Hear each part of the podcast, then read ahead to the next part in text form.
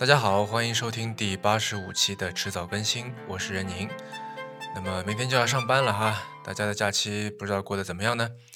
那么今天跟除夕夜一样，我们来聊三本书，那么也是帮大家来收收心吧。我们都知道鲁迅在《再论雷峰塔的倒掉》里面写过，悲剧是将人生的有价值的东西毁灭给人看，喜剧将那无价值的撕破给人看。呃，那从这句话来理解，如果单纯就这句话的话，就会觉得说，这个似乎喜剧和悲剧的这个界限是非常清晰的啊，这个有价值和无价值的这个界限也是非常清晰的。但如果我们仔细去想一想，事情其实呃往往没有那么的那么的黑白分明，对吧？就鲁迅的时代还没有黑色幽默这个概念，否则我猜他也许也不会不会那么来写。那到底是悲是喜，其实很大程度上取决于我们观察的一个角度。那 这, 这里面很好的一个例子就是现在要说的这一本书，列夫·托尔斯泰的《伊凡·伊里奇之死》。嗯，我手头的这本是东方出版社在二零一七年底出版的哈，然后由这个南京师范大学的徐海燕老师翻译的。那么这其实是一本这个三个中短篇的一本合集哈。那除了这个克洛采民奏曲和魔鬼这两篇之外，还有就是书名的来源，也就是这期节目要聊的伊凡·伊里奇之死。嗯，这篇小说的情节其实很简单啊，主人公这个伊凡·伊里奇，以我们现在的标准，其实我觉得是一个世俗意义上面的成功者了。嗯，他有一个家庭，有妻子，有孩子啊、呃，有他花费了许多的心血去谋求来的这职位、薪水。啊，然后这个为了要追求所谓的体面生活，他有一所很大的房子啊，自己去装修。然后在挂窗帘的时候，他不小心从梯子上面摔下来了，撞到了腰。啊，然后虽然表面上看起来不严重，但是受了内伤，然后再加上这个医生的误诊，所以他最后死掉了。嗯，这个人虽然我呃他有了我刚才说到的那一切哈，但是他跟他老婆没有很强烈的感情。他结婚的主要理由是，结婚或者说这个结束单身是所谓的这个精英生活的一个标配，对吧？然后他的这个工作啊、升迁啊、他的这个待遇都是基本上靠关系搞来的，就做什么其实也不是很重要，对吧？只要有这个职位，然后有钱拿在体系里面就可以了。然后工作以外，他最大的爱好就是跟同事一起去打牌。那听起来好像就是一个普通人的这个非常没什么特殊的一生哈。然后他最后这个死因，最后的这个死法其实也很普通，没有什么轰轰烈烈的。那这又为什么值得托尔斯泰这样一个就是最顶级的一个文豪去把这件事情写成一个小说呢？那是因为当他知道自己的死期要到了，面对死亡的时候，他产生了许多的疑惑。托尔斯泰是这样写的：从这一刻起，便开始了那三天不停的喊叫，这叫声是如此可怕，即使隔着两道门听到他，也不能不使人毛骨悚然。在回答妻子的问话的那一瞬间，他明白他完了，无可挽救了，末日，真正的末日到了。可是他的疑惑依旧没有解决，疑惑依旧是疑惑。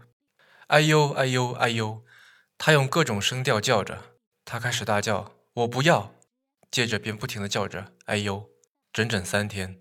在这三天中，对他来说时间已经不存在了。一种无形的、不可抗拒的力量正在把它塞进一个漆黑的口袋。他在那只漆黑的口袋里挣扎着，就像一个死囚明知他不能不死，可还在刽子手的手下苦苦挣扎一样。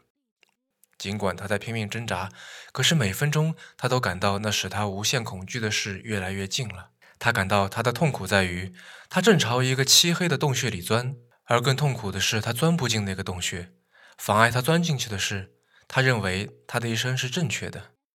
对自己一生的这种自我辩护拽住了他，不让他前进，这就更使他痛苦不堪。所以到死了，他才发现自己过得不对头，对吧？他这样写，这到底是怎么回事呢？为什么呢？不可能是这样的，生活不可能这样毫无意义，这样丑恶。如果生活真是这样毫无意义，这样丑恶的话，那又为什么要死，而且死得这样痛苦呢？总有什么地方不对头，或许我过去生活的不对头，但是不管他怎样苦苦思索，还是找不到答案。可是当他想到这一切是因为他生活的不对头的时候，他就立刻想到他的一生都是循规蹈矩的，于是他便把这个奇怪的想法赶走了。那这里究竟不对头在什么地方呢？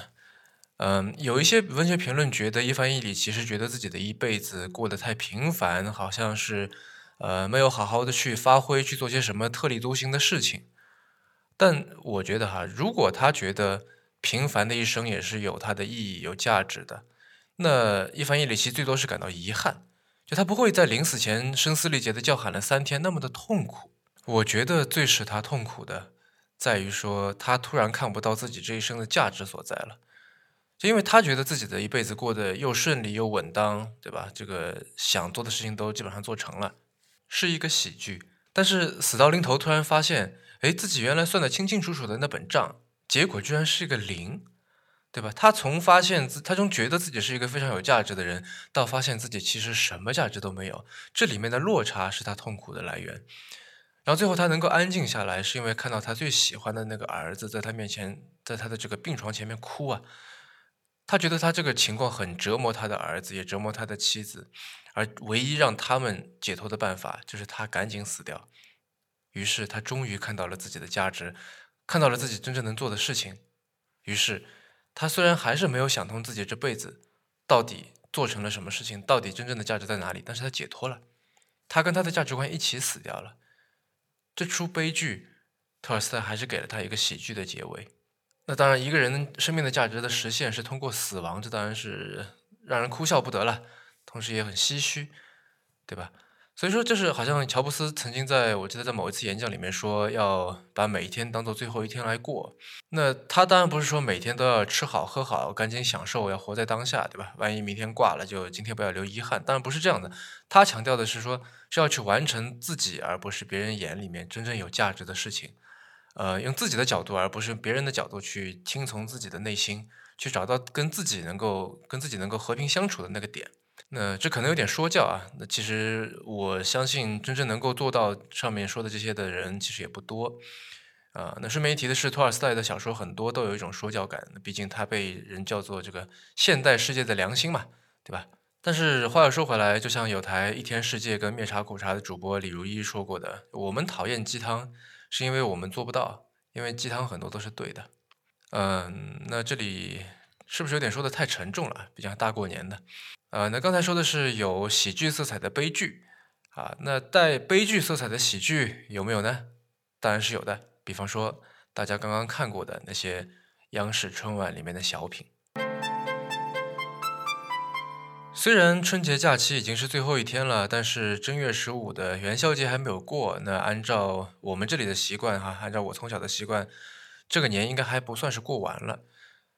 那虽然会有人觉得其实在年里面说这些有点不太吉利啊，但是我还是想接着上一期问问大家，从小到大这一辈子，你有没有想过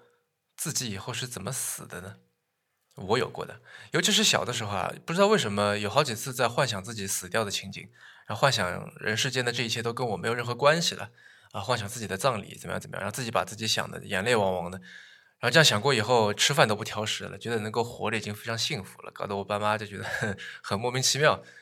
然后我后来才知道这种情况用一个概念来描述，叫做向死而生。那日本的大导演北野武在以前出过一本中文版的散文集啊，就叫《向死而生》。我当时去看到这个书名，我觉得有点不明觉厉，然后慕名去买来看，结果其实很失望啊、呃。这本书有点标题党的嫌疑啊，说了半天也没有特别说清楚啊。那么究竟什么叫做向死而生呢？是这样的，因为活着的这个状态太普通、太普遍了，所以我们都不会把活着当作是一个特别的一个事件。那比方说明天要上班了，对吧？你跑到单位里去见到一个假期期间没怎么联系的同事，就你不会说哎呦小王你还活得好好的呀，对吧？你不会这么说的。就这就是活着的一个平日性的一个体现。那这个平日性的反面就是说，人在面临死亡的时候会对存在的意义有所领悟。呃，比方说八十年代在中国曾经非常流行的日本电视剧《雪姨》，我不知道大家有没有看过哈、啊。呃，里面山口百惠演的那个角色是一个非常青春、非常靓丽的一个女孩子，所以她活着的时候，任何人都不会对她活着这件事情感到惊奇。但是有一天，她无意间受到了辐射，所以从那天开始，所有人都知道这个女孩子的生命只剩下几个月了。从那一瞬间开始，他的每一分每一秒都变得非常重要，他呼吸的每一口空气，说的每一句话，他投射出的每一个眼神都变得非常珍贵，对吧？甚至说他周围的人，周围的所有人在跟他打交道的时候都有了有了某种仪式感。嗯，我们每个人都会死，对吧？这个大家都知道，但是大家很难真正体会到这一点。只有在面向死亡的时候，生命存在的意义才会清晰的浮现。这其实就跟萨特的这个存在主义哲学有关了。那今天我们不来说萨特啊，我们来说一说索尔贝楼。嗯，这也是我现在想介绍给大家这本书的作者啊。那索尔贝楼他出生于加拿大，成长于美国的芝加哥。他的父亲是一个从俄罗斯移民过来的犹太商人。那么他得过美国国家图书奖、普利策奖以及诺贝尔文学奖啊。那这位作家其实在这个中文世界里面我们讨论的其实不是特别多哈。今天我们要说的是他在八十五岁的时候出版的人生中的最后一部小说《拉维尔斯坦》。嗯，这本书是一本英文所谓的 Roman à clef， 也就是、嗯、基于真实事件或者人物的小说。那小说的主人公拉维尔斯坦其实是非常明显的在指代写出美国精神的封闭的政治哲学大师艾伦·布鲁姆 （Alan Bloom）。那小说里写拉维尔斯坦高大，喜欢炫耀，然后这个身体比较笨拙。那在他笑的时候，这个小说里写说，就像是毕加索的那幅《格罗尼卡》里受伤的马那样往后面仰起头啊。那他靠一本书赚了许多钱，喜欢精美的奢侈品，但是呢，又总在吃东西的时候把这个食物弄到他那种非常高贵的衣服上面。嗯，他住的地方，他的公寓里面到处都是漂亮的玻璃器、银器，到处都是 C D。然后他喜欢躺在他那张黑色的皮沙发上，喜欢跟他的就是在政界高层的学生去打听独家的内幕消息啊，喜欢听巴洛克风格的音乐，然后这个学富五车，对任何东西都有都能发表任何的看法啊。然后在芝加哥，他就是学术界的迈克尔乔丹。那这是拉维尔斯坦。其实也就是索尔贝楼作为一个朋友的眼中的艾伦·布鲁姆。那虽然这部小说出版以后，其实有许多人去批评索尔贝楼，因为他写就是拉维尔斯坦是同性恋，并且死于艾滋病。但是艾伦·布鲁姆生前从来没有公开出柜过。嗯，但索尔贝楼他后来回应说，这部小说或者说呃这本传记或者说这部回忆录是布鲁姆交付给他的遗愿。呃，布鲁姆在生命的末期跟恩索尔贝楼说，让他以小说的形式去写自己，而且不要有任何顾忌，不要有任何的软化和修饰。那话虽这么说啊，但如果我们设身处地的去想，就面对一个已经是进入向死而生的状态的这么一个非常熟悉的朋友，啊，你带着对他的怀念写出来的东西，你总归是带着情绪的，对吧？嗯，索尔贝楼就在小说里面这样写：对于死去的人，惯例是他们应该被忘却。葬礼之后便是普遍的渐进遗忘过程，但是这一规律在拉维尔斯坦那里却完全失效。它不仅在我的生活中，而且在罗莎曼，也就是这个小说叙事者的这个现任的妻子啊，而且在罗莎曼的生活中占据了一个非常显著的位置。他还记得学生时代的一段课文说：与你能够发现的最高尚的人交往，读最好的书，和强有力的人生活在一起。但是学会快乐的独处。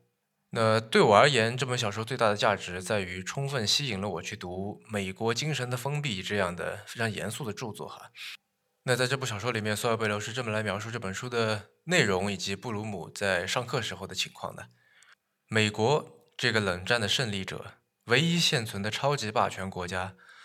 在它的内沉风景和精神上的混乱之间有着相似之处。这是一种简明扼要的说法。这就是拉维尔斯坦的书和文章想要告诉我们的。他带着你从遥远的古代到启蒙运动，然后经由洛克、孟德斯鸠和卢梭，直至尼采、海德格尔，再到现在的法人公司的高科技的美国。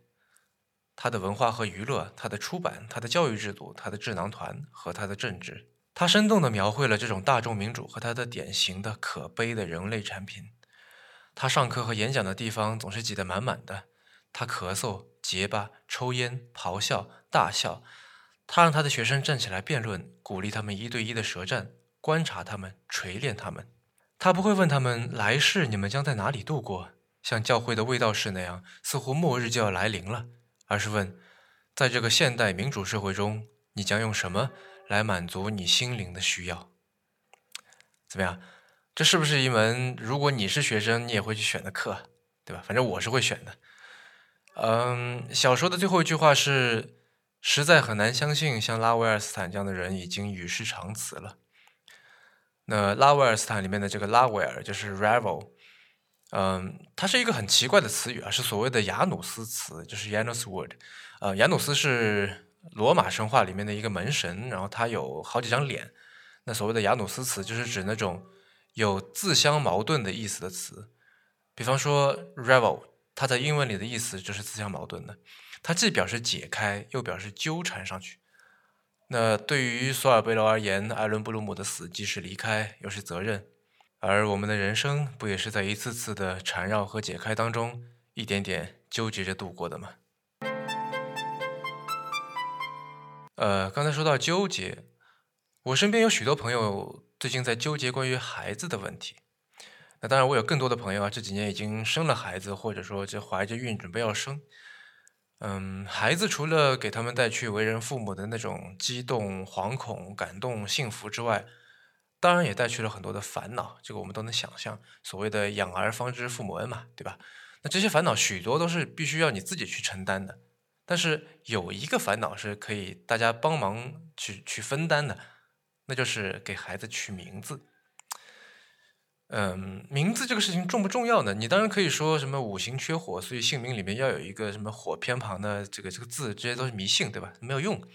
但是一个人的名字从某种程度上的确可以传递出一些信息的，也许在未来某一个时刻，就是这一点信息会给这个孩子的人生带来不一样的结果。嗯，人是这样，书也是这样。比方说我现在手头这本严歌苓写的《芳华》，在当代的中国作家里头，严歌苓虽然我没有统计过，但我觉得他可能是作品被改编成电影电视剧最多的之一了，其他还有王朔啊、刘震云啊什么的。那严歌苓虽然长期在美国居住，但是一直在用中文在写作。呃，我记得十几年前他唯一用英文写过一部长篇小说，后来被人家翻译成中文叫做《赴宴者》。嗯、呃，我看过，说实话一般，嗯、呃，觉得不如他用中文写的那些作品好。呃，但我没有看过原作啊，我不知道是原作就是这样呢，还是说有些东西在翻译的过程当中损失掉了。嗯，就我觉得这本书在这《赴宴者》那本书啊，在细节描写上面我觉得不太成功，总觉得有一点疲劳感，好像有些语句、有些用词有点那种我该怎么说呢，力气没有用透的感觉吧，没有打到点上。那同样是用英文写作，同样是主攻现实主义题材的华人作家哈金的作品里面就不大有这个问题。那也许是因为哈金无论是中英文行文都非常的简洁平实，像一堵砖墙一样，脉络非常清晰，而严歌苓最擅长的是用非常多非常琐碎的细节，就跟打毛衣一样的一根根线相互交织着套在人物上面，就可能领子上面的一个线头绕来绕去，一路追到了下摆。最要命的是这根线本身还是有好几根细线纠缠起来的，而且这几股细线里面当中肯定有一根是我们都很熟悉的那种有中国特色的家庭矛盾的小事件的描写。嗯，那不同的风格当然谈不上高低之分了，就这个事情不是绝对的，但是像严歌苓那种风格在跨文化传播上面我觉得很可能会吃一点亏。啊，那说回这本书哈，那其实这部作品原来是不叫《芳华》的，它原来是严歌苓发表在《十月》杂志上面的一篇中篇小说，叫做《你触碰了我》，后来扩写成长篇哈。嗯，大概是我猜大概是改编电影的时候冯小刚导演的建议吧，然后就改成了《芳华》。那么这期《十月》我找来读过，可以说嗯，因为风格的原因吧，我觉得严歌苓的作品天然的就扩写起来会比较容易，因为它可以往一个框架里面不停的去填这个新的支撑性的那些细节，让人物越来越丰满啊。那么电影的英文名是《Youth》，就是《芳华》的翻译了。那么这本书虽然说它的中文的标题也变成了《芳华》，但是它的英文标题保留了原来的意思，是 You touched me。 呃，那这里有一个其实挺微妙的点啊，因为我们知道 touch 在英文里面除了这个触碰触摸的意思之外还有两个意思。那一个当然是感动了，这个大家可能都知道，对吧？你感动了我。另外一个不太常用的意思是起作用发生效果。呃，那么你对我起作用了，你对我发生了效果，这什么意思呢？这就要说到这部小说，也就是那部电影的主线情节了。呃，那这篇小说通篇都是第一人称叙事了，嗯、呃，从开始讲的是一群文工团的少年少女的青春故事，然后从他们进入文工团一直讲到四十多年以后，他们迈入中年。嗯 ，You touched me， 这个 me 可能是这个作者第一人称的我啊，也可能是文工团里面的其他女孩子，但是这个 you 只有一个人，我觉得就是唯一的男主角刘峰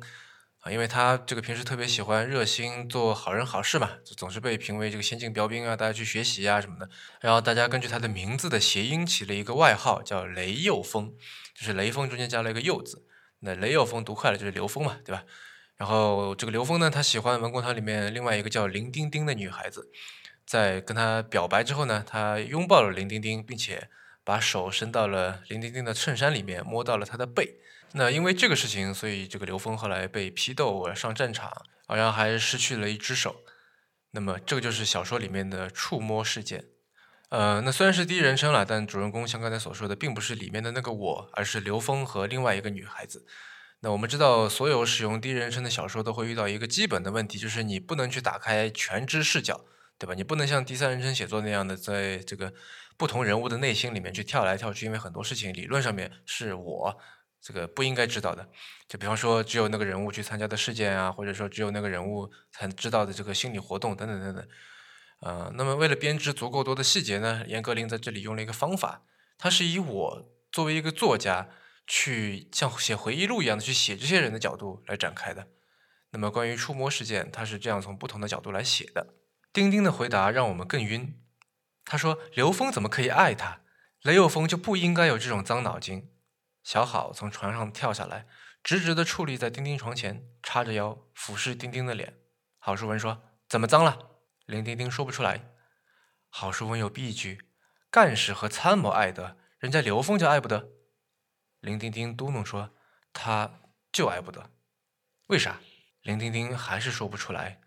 脸上和眼睛里的表达，我多年后试着诠释，受了奇耻大辱的委屈也不对，好像还是有一种幻灭。你一直以为他是圣人，原来圣人一直惦记你呢，像所有男人一样，惦记的也是那点东西。试想，如果耶稣惦记上你了，或者真雷锋惦记了你好几年，像所有男人那样打你身体的主意，你恐惧不恐惧，恶心不恶心？他干尽好事，占尽美德，一点人间烟火味也没有。结果呢，他突然告诉你，他惦记你好几年了，一直没得手，现在可算得手了。一九七七年那个夏夜，我还诠释不出丁丁眼睛里那种复杂和混乱。现在我认为我的诠释基本是准确的。关于刘峰那头的分析，他是这么写的：我想刘峰对林丁丁的迷恋，可能就是从那个意外开始的。